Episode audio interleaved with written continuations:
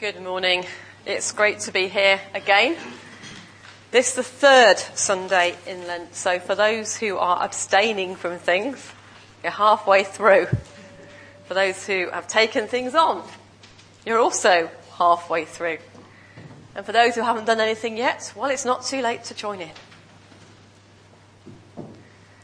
So the prayer for the third Sunday in Lent. Jesus, our brother, you followed the necessary path and were broken on our behalf.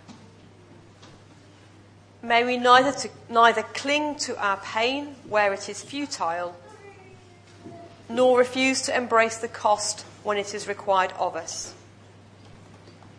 That in losing ourselves for your sake, we may be brought to new life. Amen.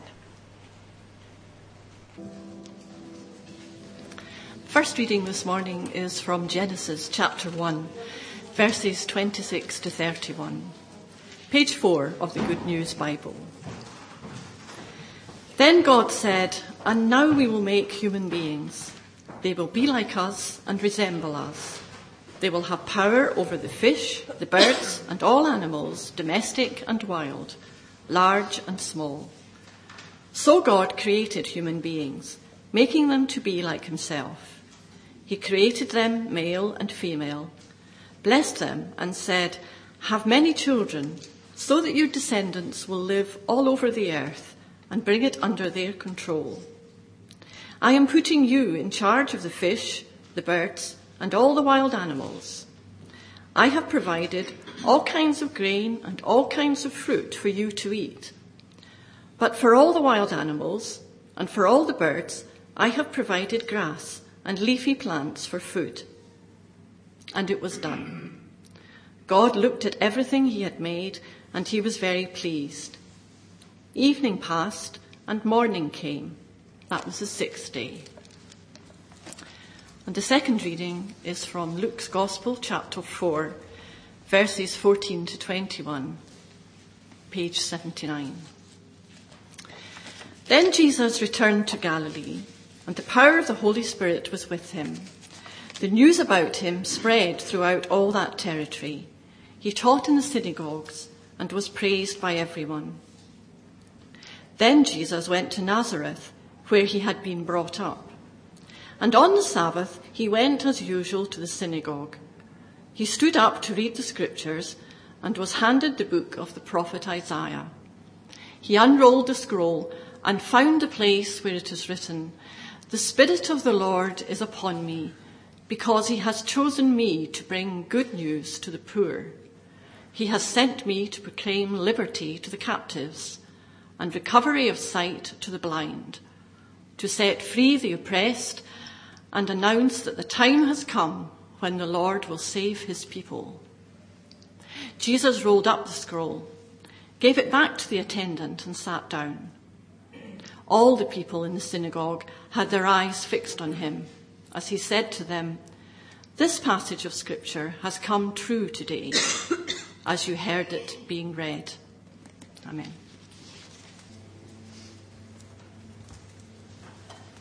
Going to read you a poem that came from the Fair Trade website. It starts with a change so outwardly insignificant that no one would notice except the person behind you in the aisle. Just a moment when instead of seeing rows of labels on a supermarket shelf, you imagine the people behind them tilling the earth, sowing the seed, gathering the crops. And you pause wondering what their names are, where they live. What difference it will make if your hand picks up this box instead of that. Wondering, how do I love these neighbours? Can I help change this child's long journey for water? Her mother's lack of health care? The prospect her father faces of another year unable to feed his family well. Just the moment. And the person behind you, her impatient baby squirming in the trolley, may never realise that in that brief hesitation a life hung in the balance.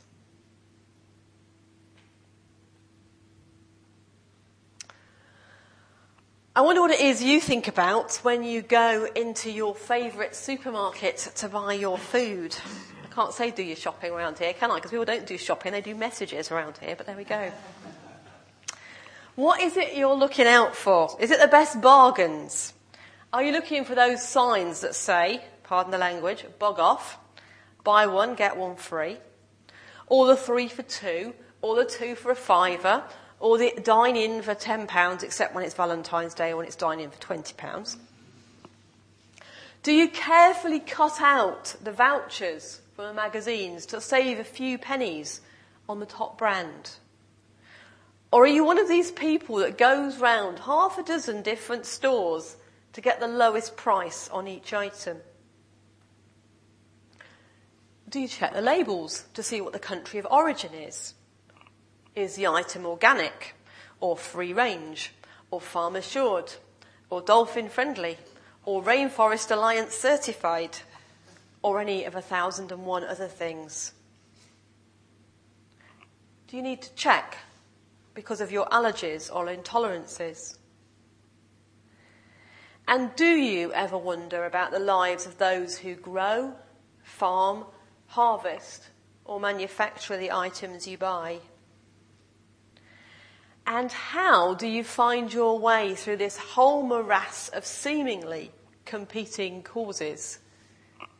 Just how many badges do you look for on one item of food or clothing? Fair Trade Fortnight, which finishes today, gives us the opportunity to pause and to reflect, albeit very briefly, on our shopping habits and specifically to think about the working and living conditions of those in other countries, often very poor countries, where growing cash crops is a necessity. Now, trade justice is a very complicated issue and it goes a lot further than the fair trade movement itself. There are, if we're honest, real issues affecting the food manufacturers in our own country. I know I used to be in a church where somebody worked in the local bacon factory and we had some interesting conversations. It's too easy for us to blame the supermarkets for all the ills when actually, do you know what? It's people like us who want cheap food and special offers and bargains or people like us who perhaps have a few shares, I don't know, maybe you do, and want the dividends. This is what drives the market. Whether it's that great deal that means you can dine in for two for £10 with all the extras, or whether it's the dividend that gets paid on the shares if you have them the law of our own desire to have more and more and better for ourselves is very strong. So let's not pretend otherwise. This year, the theme for Fair Trade Fortnight is called The Big Swap. And they've been encouraging us to swap our usual brand for one that's fairly traded. I didn't find it that easy actually because I try to buy fair trade things where I can. But even so, it's, it's a good idea. And yet, I was left with quite a few questions. What happens when Fair Trade Fortnight is over? What happens when Sainsbury's and Starbucks and everybody else takes down their It's Fair Trade Fortnight signs and everything goes back to normal? Do we all just think, well, that's it, we've done our bit, we'll go back to buying whatever it was we bought before? Or what about if we did all stay with the fair trade products? What happens to the people who work for the manufacturers that are more exploitative? Are they actually going to be worse off? Are they going to lose even the jobs that they've got? Because to swap is good. But it seems likely to me that to work for change in all production would be even better if everybody could be paid a fair wage for the work they do, a fair price for the products they produce. However, it is better to light a candle than to curse the darkness, so if you haven't done a swap or looked at some fairly traded products, then can I encourage you to, to have a look, try them out. Taste the chocolate after the service. It's lovely. And I can't eat it till Easter, so you've got to eat it. We must never ever underestimate the power that we have got to change things. I wonder if, like me, you can remember when fair trade coffee was really awful, but you drank it because you knew you should drink it because it was a good thing. And now you can go into your supermarket, any supermarket, and there will be several different brands of fair trade coffee. And do you know what? It's quite nice. This has been caused, this change has been caused by people like us making choices to buy the products with a fair trade badge on them.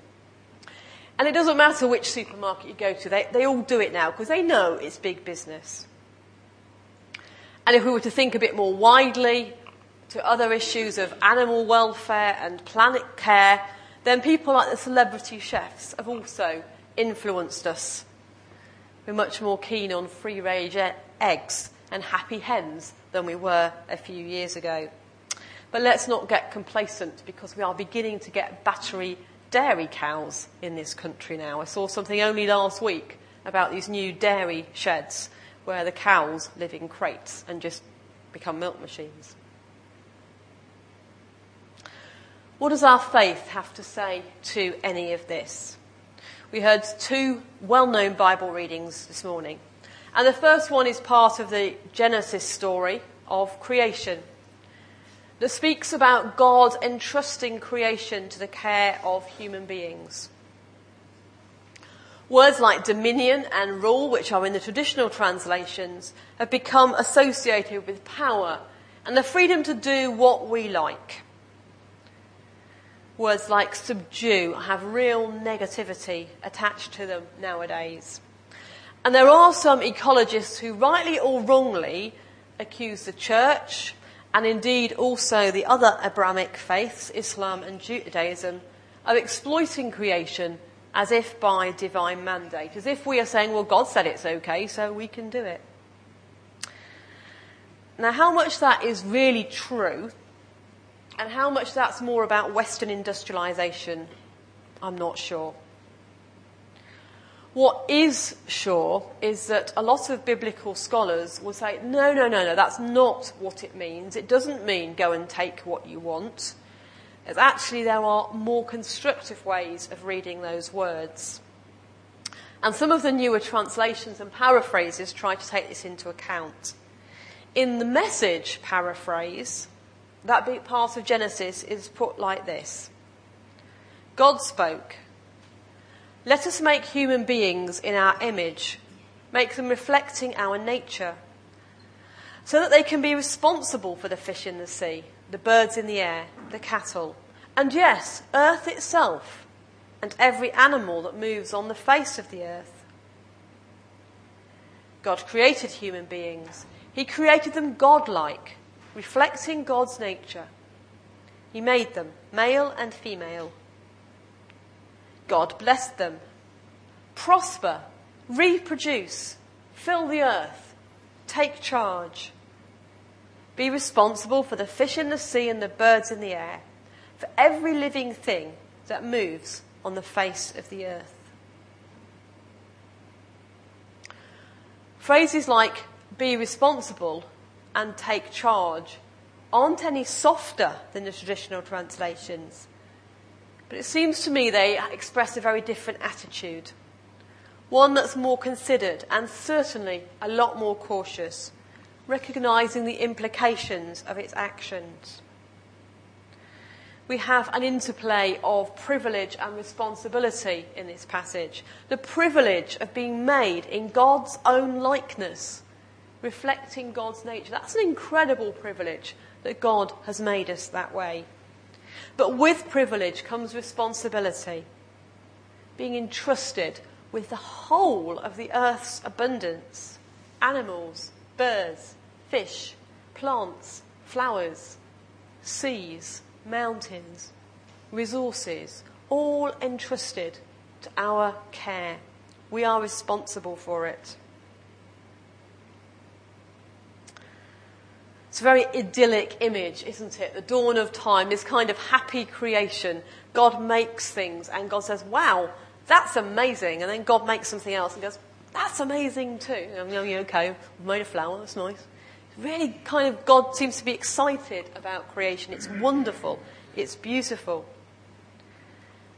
And then time goes on and we come to the story we've heard of Jesus in Nazareth just after he'd come out from his time in the wilderness. We need to think a little bit what the Roman Empire was like and what first century Palestine was like under the Romans. It was a highly developed and complex culture. There was an incredible kind of government going on, and technologically, they were really very advanced. I suspect the kind of questions we ask about trade justice and about exploitation of poor people and vulnerable people were as real then as they are now. So Luke tells us that Jesus has spent his time in the wilderness reflecting and praying and preparing for his ministry. And he comes home to Nazareth, the place he grew up. He goes to the synagogue on the Sabbath and he's invited to read from the scriptures.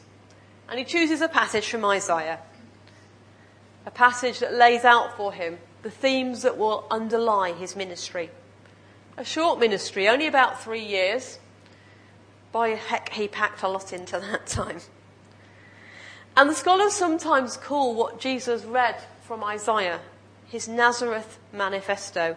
We're getting on towards election time, aren't we? And all the political parties are putting together their manifestos. This is what you will get if you vote for us.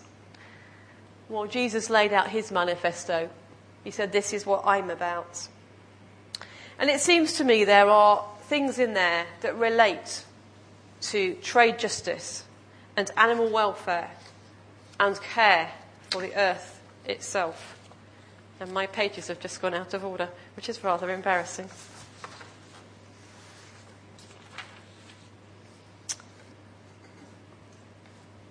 Jesus says he has come to bring good news for the poor. It's a familiar saying. But what is good news for the world's poorest people? What would be good news for the subsistence farmers or those whose survival depends on the cash crops that we demand in the West our tea, our coffee, our bananas, our chocolate, our sugar, our t shirts. What is good news for those people? The things that we take for granted, such as reasonable working conditions, European Working Hours Directive for people who aren't ministers, a fair price for what we do, for our crops, our products, access to education for our children, access to medical care. These are things we take for granted. And these are the things that would be good news for the poorest people. And these are the things that the Fair Trade Coalition and other organisations offer as an incarnate expression of the good news for these people. One of the things we sometimes forget is that the Fair Trade Coalition was begun by people including Christian Aid and CAFOD and Tearfund. It was Christians, believers in Jesus, that got this show on the road. Jesus also talked about liberty for captives and freedom for those who are oppressed. And surely fair trade looks at these issues. Products like chocolate and sugar can have a very dark side to them. Hundreds of children are kidnapped and trafficked from their homes to work on plantations to produce the sweet foods that we enjoy. High street fashion turns a blind eye to the sweatshop conditions in which children and adults work long hours in dangerous conditions to bring us garments that we might wear once or twice and then throw away. Fair trade means addressing these complicated issues, working with governments and support agencies to recognise the difficulties of just translating our expectations into other cultures. Some of you may be aware of fair trade footballs, which are made by children.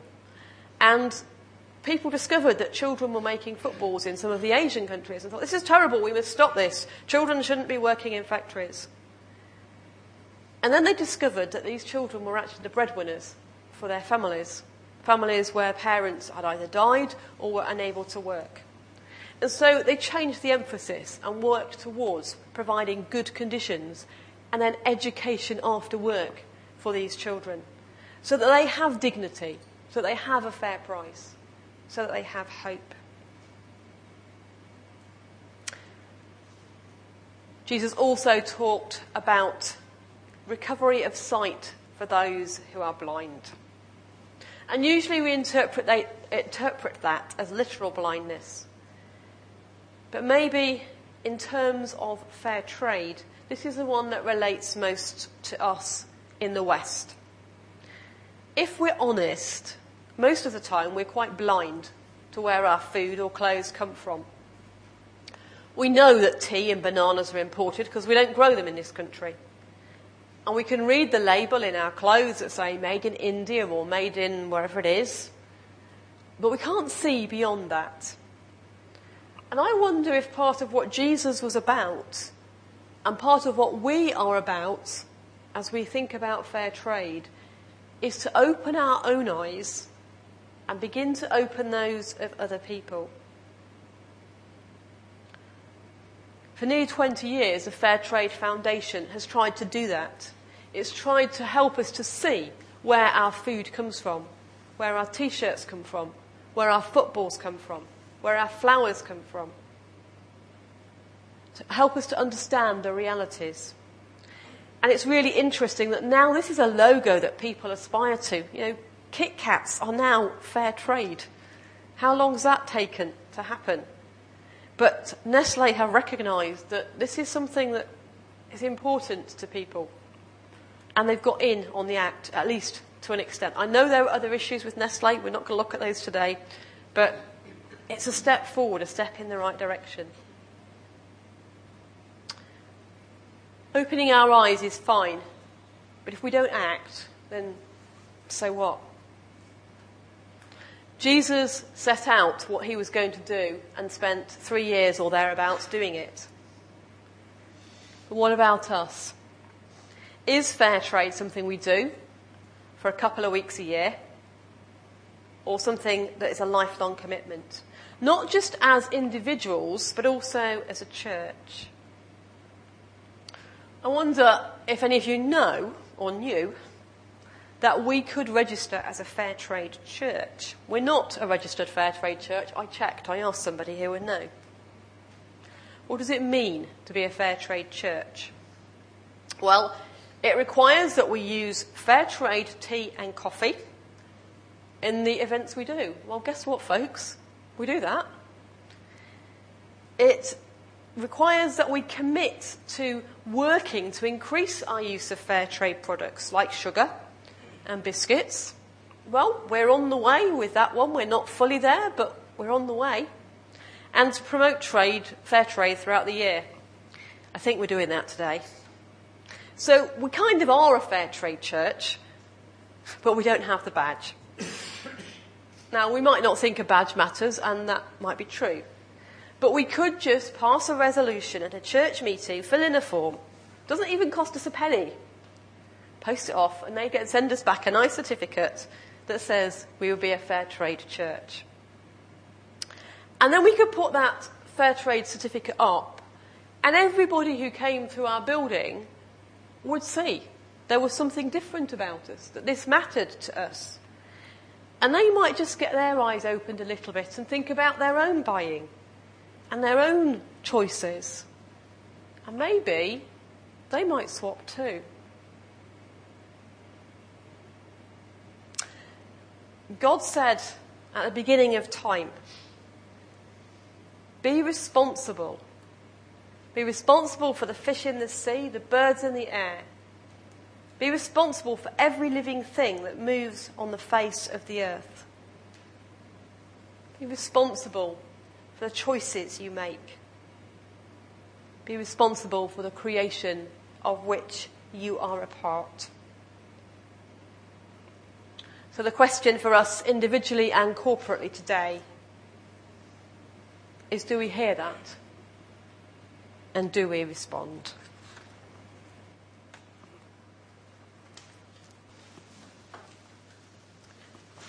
And so we come to God in prayer again. I will lead us in a prayer and then we will join together in the Lord's Prayer.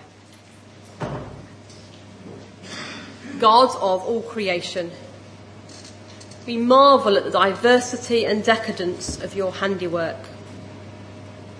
More stars than anyone can count, with new ones still being formed to replace those that are spent. Myriad life forms on land and in the oceans, with new ones still to be discovered and named. Vast savanna grasslands, humid tropical forests, scorching deserts, bleak tundra, and frozen ice caps.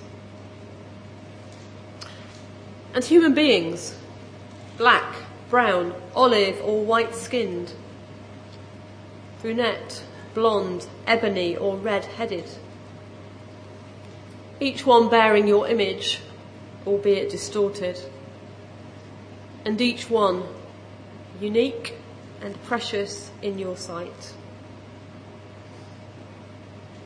Such knowledge is too much for us to comprehend.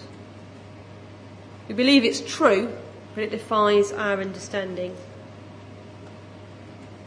And you've entrusted your beautiful, fragile creation to our safekeeping,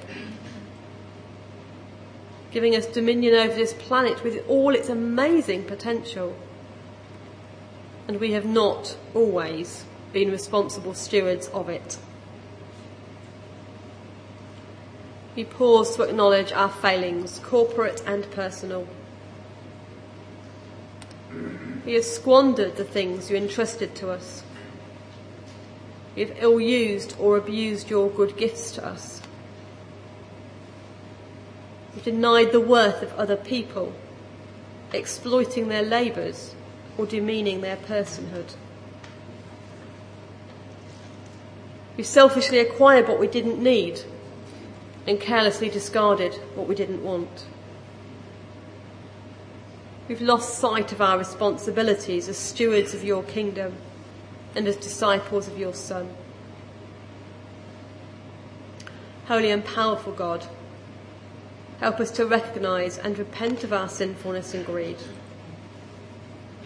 Wipe away our guilt and let us begin once again to walk more closely with you.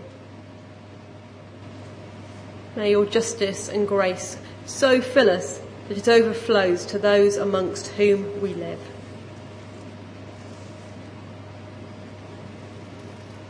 We thank you for the world of the work of the Fair Trade Foundation over so many years, for its tenacity and faithfulness against derision and adversity. We thank and praise you for the increased commitment of major companies to fair trade sourcing, asking that you would continue this work within them and it would never be marred by cynicism.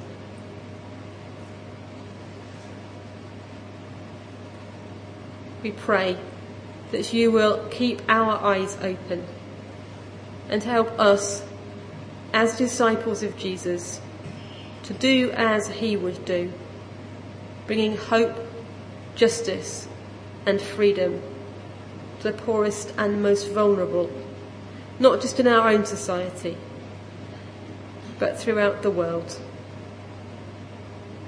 And we pray that our responsibility as stewards of your creation would be ever in our minds, shaping our decisions and guiding our choices.